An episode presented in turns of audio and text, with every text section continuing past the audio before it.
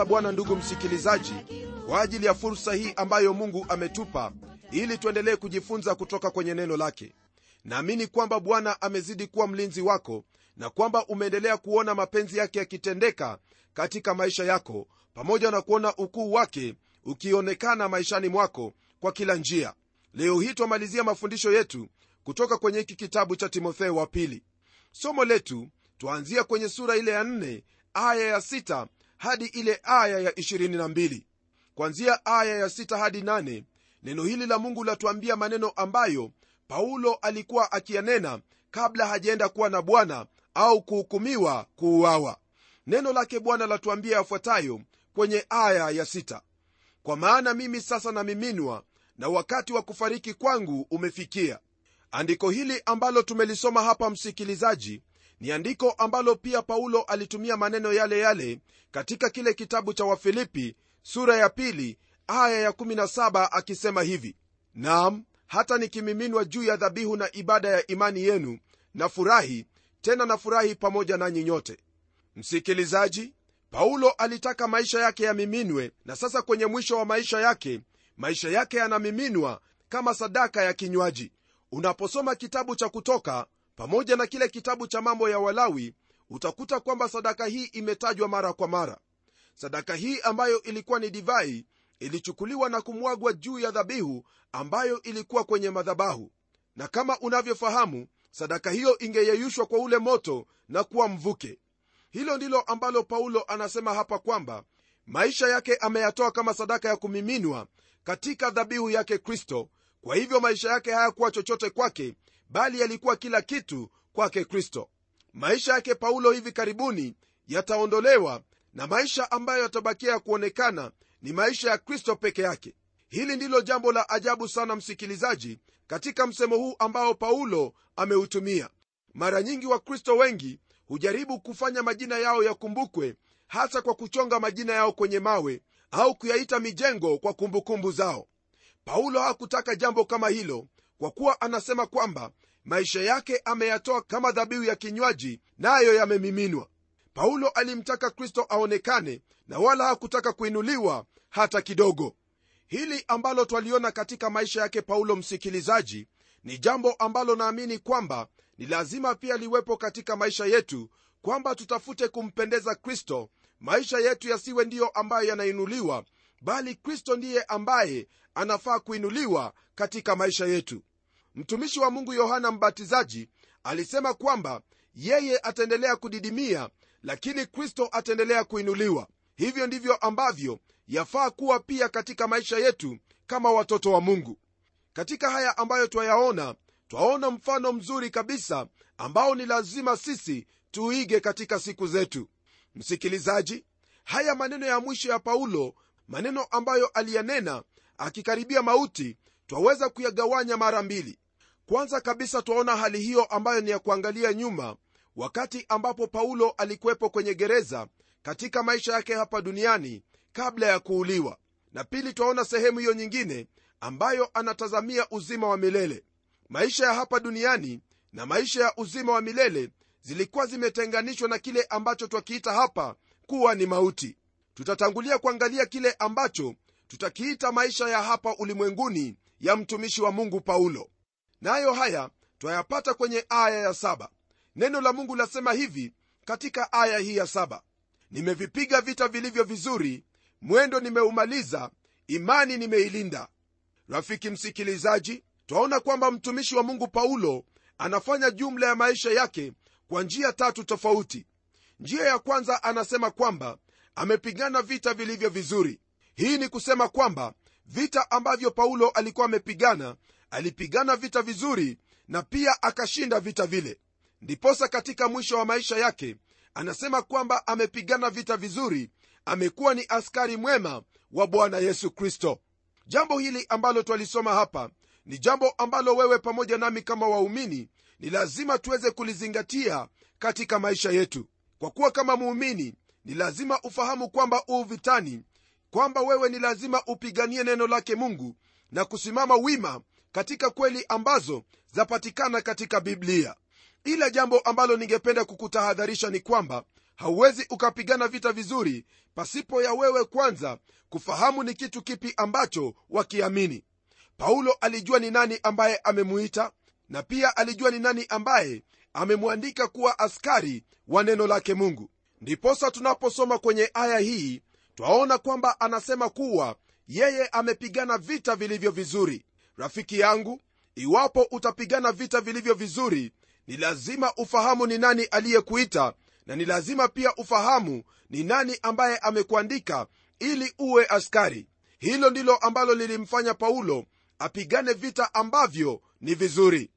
Neno hilo pia laendelea kwa kutwambia kwamba mwendo ameumaliza.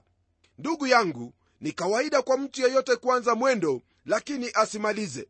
Kama vile unavyofahamu umewaona wale watu ambao walianza kwa kukiri neno lake mungu na kukiri kwamba kristo ni bwana lakini leo hii unapokutana nao hawataki kukuangalia wala hawataki kukusalimia. Kwa nini mambo haya yanafanyika hivyo? Yanafanyika hivyo kwa sababu wao walipokuwa wakipigana vita hawakujua kanuni ambazo zilihitajika wao kufuata kusudi waweze kushinda vita vile na pia kuendelea katika mwendo ule na kuweza kuumaliza. Fahamu hili ndugu msikilizaji kwamba maisha haya si ya kupiga vita peke yake bali kuna mwendo ambao ni lazima kuumaliza. Ndiposa tunaposoma kwenye kitabu cha wakorintho wa kwanza sura ile ya 9 aya 27 neno la mungu latuambia hivi bali na utesa mwili wangu na kuutumikisha isiwe nikiisha kuwahubiri wengine mwenyewe niwe mtu wa kukataliwa. Ndugu msikilizaji paulo alijua kwamba yeye yu mbioni na alifahamu kwamba ni lazima awe na nidhamu nidhamu ambayo itamsaidia kuweza kupiga mbio au kuweza kuenenda katika mwendo na kumaliza mwendo huo. Ndiposa tumesoma kwenye andiko hilo kwamba yeye aliutesa mwili wake na kuutumikisha isiwe akiisha kuwahubiri wengine mwenyewe ajipate kwamba amekataliwa. Jambo hili ndugu msikilizaji ndilo ambalo pia twalipata kwenye kitabu cha waibrania sura ya 12 aya ile ya kwanza hadi tatu.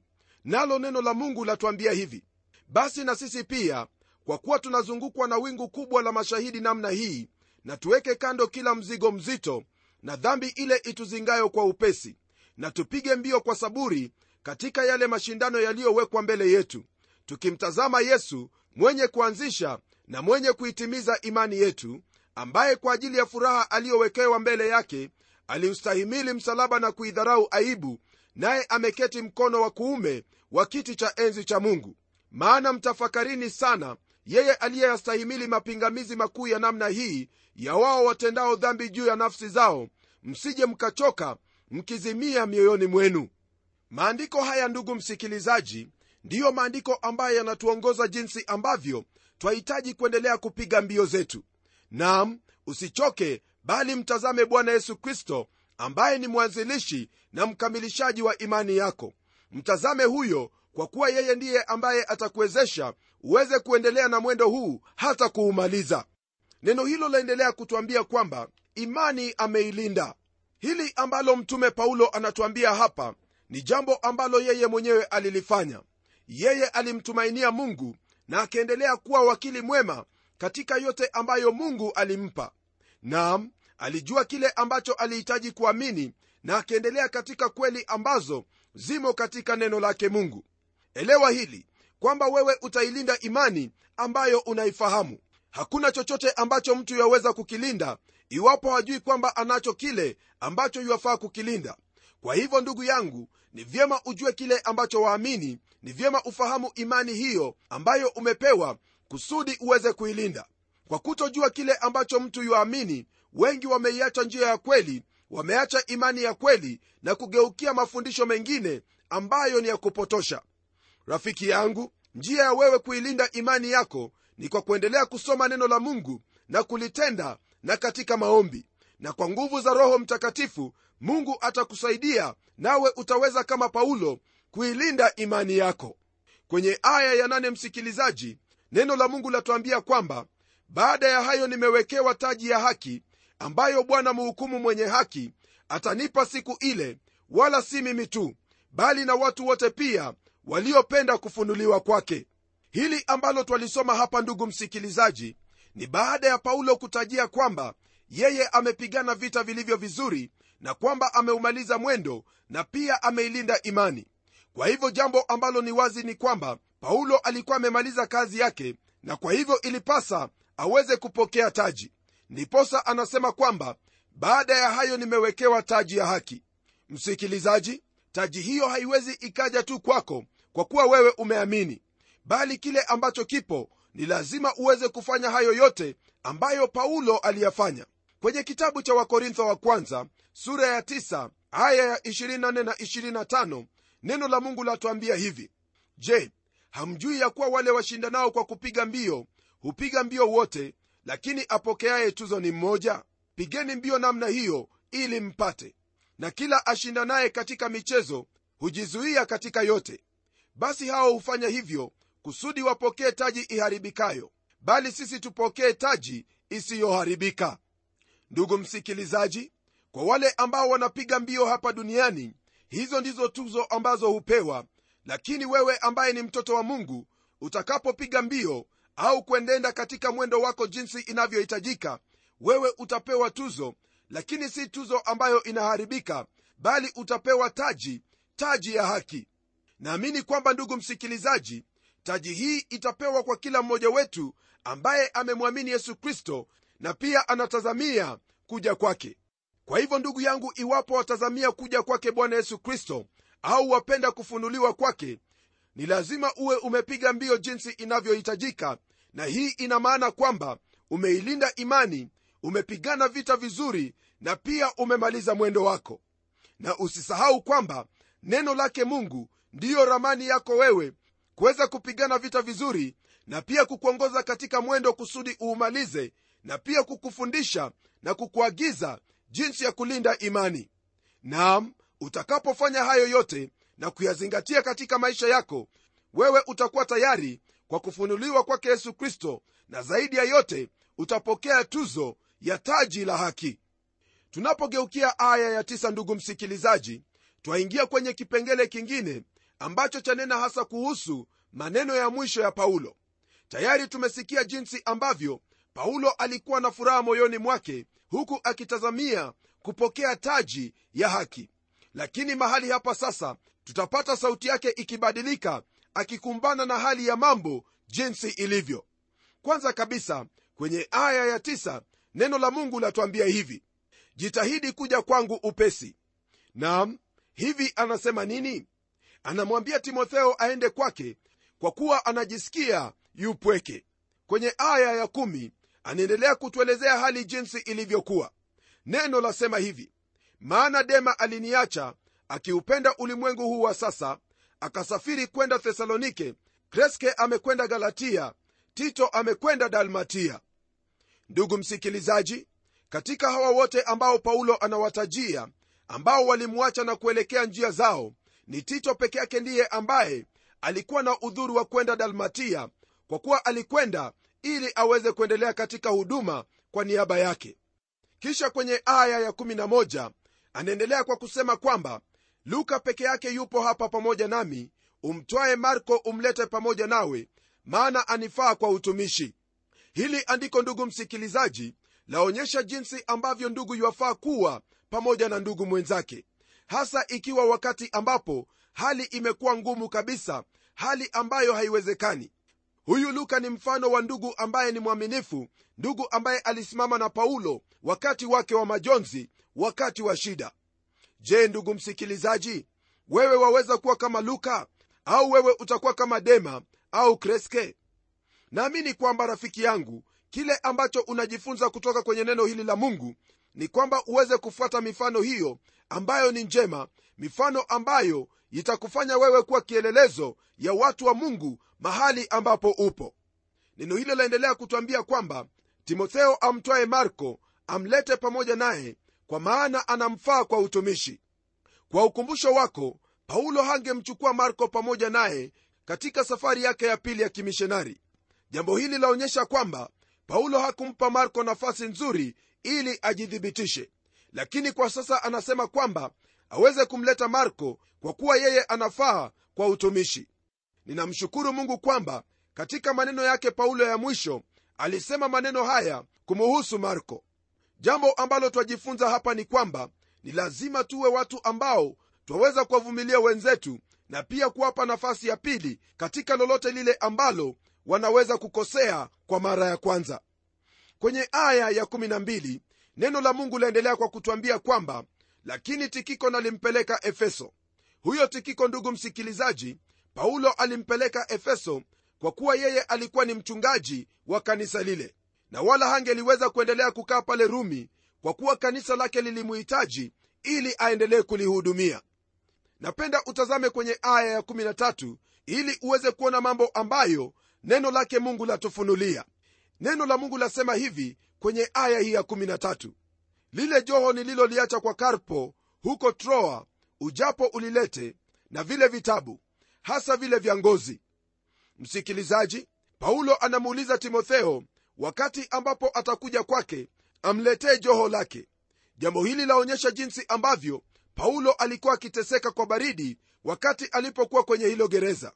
Pamoja na hitaji hilo la kimwili alilokuwa nalo anamwagiza aweze kumletea vitabu hasa vile vitabu vya ngozi msikilizaji yeye alihitaji kitu cha kusoma ndiposa anamwagiza timotheo maneno haya. Kisha kwenye aya ya14 anaendelea kwa kusema kwamba iskanda mfua shaba alionyesha ubaya mwingi kwangu. Bwana atamlipa sawasawa na matendo yake. Nam inaonekana kwamba huyu iskanda alimtendea mabaya paulo na ninauhakika kwamba mungu atamhukumu kwa hayo aliyoyatenda kisha kwenye aya ya15 paulo anamtahadharisha timotheo akimwambia maneno yafuatayo nawe ujihadhari na huyo kwa sababu aliyapinga sana maneno yetu. Hili ambalo twalisoma hapa latupa sababu ya paulo kusema maneno hayo kwenye hiyo aya ya14 huyu mtu aliyapinga maneno ambayo paulo alikuwa akiyanena. Kwa hivyo ilimhitaji timotheo awe mwangalifu kabisa. Kwenye aya ya16 neno la mungu liendelea kwa kutwambia hivi. Katika jawabu langu la kwanza hakuna mtu aliyesimama upande wangu bali wote waliniacha. Naomba wasihesabiwe hatia kwa jambo hilo. Aya hii ambayo paulo ananena kuhusu jibu lake la kwanza huenda ilikuwa wakati wa kwanza wa kusikiwa kwa kesi yake kule rumi miaka mitatu hapo awali. Lakini anaendelea kwa kusema yafuatayo kwenye aya ya17 lakini bwana alisimama pamoja nami akanitia nguvu ili kwa kazi yangu ule ujumbe utangazwe kwa utimilifu hata wasikie mataifa yote nami nikaokolewa katika kinywa cha simba. Jambo hili ambalo twalisoma kwenye aya hii msikilizaji yaonyesha kwamba wakati ambapo paulo alipofikishwa mbele ya mahakama mungu alisimama pamoja naye na wala hakuhukumiwa kunyongwa jinsi ilivyokuwa inahitajika hapo awali. Kisha kwenye aya ya18 anaendelea kwa kusema kwamba bwana ataniokoa na kila neno baya na kunihifadhi hata nifike ufalme wake wa mbinguni. Utukufu una yeye milele na milele. Amina. Ndugu msikilizaji paulo alikuwa anamtumainia mungu na alijua kwamba wakati utafika ambapo atachukuliwa na kuingia katika ufalme wa mbinguni. Naamini kwamba hilo ndilo tumaini la kila mmoja wetu ambaye tumemwamini yesu kristo.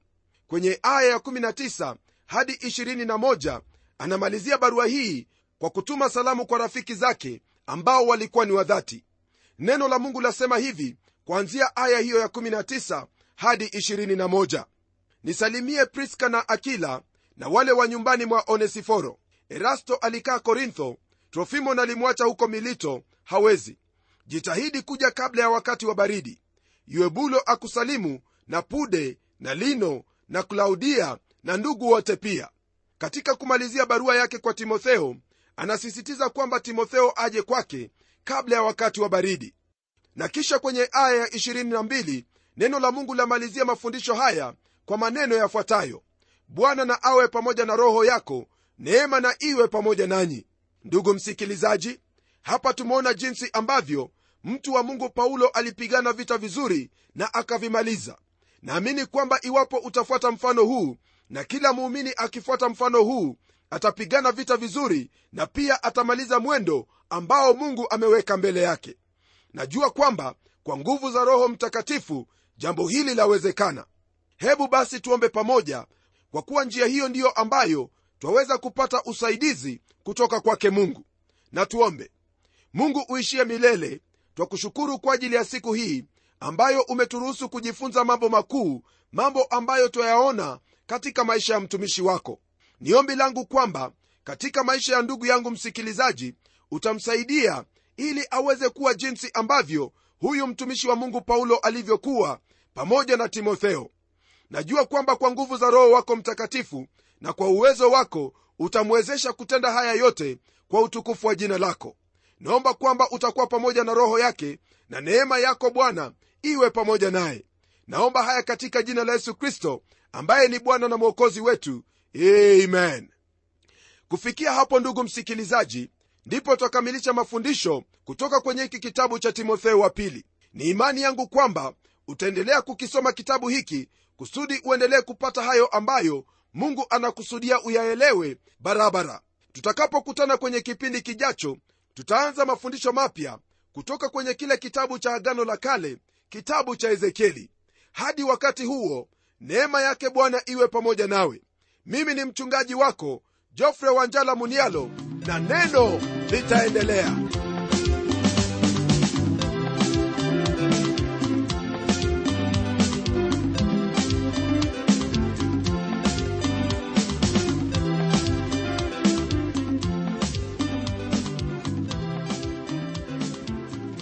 Je msikilizaji wangu unaendelea kubarikiwa na kipindi cha neno. Kama ni hivyo basi tuandikie barua utuambie hivyo hivyo. Anwani yetu ni kwa mtayarishi kipindi cha neno transworld radio. Sanduku la posta ni 21514 nairobi kenya. Pia waweza kutumia anwani yangu ya email ambayo ni pomodo at twr co ke na hadi wakati mwingine ndimi mtayarishi wa kipindi hiki pamela omodo nikikwaga nikikutakia mema mchana wa leo. Neno litaendelea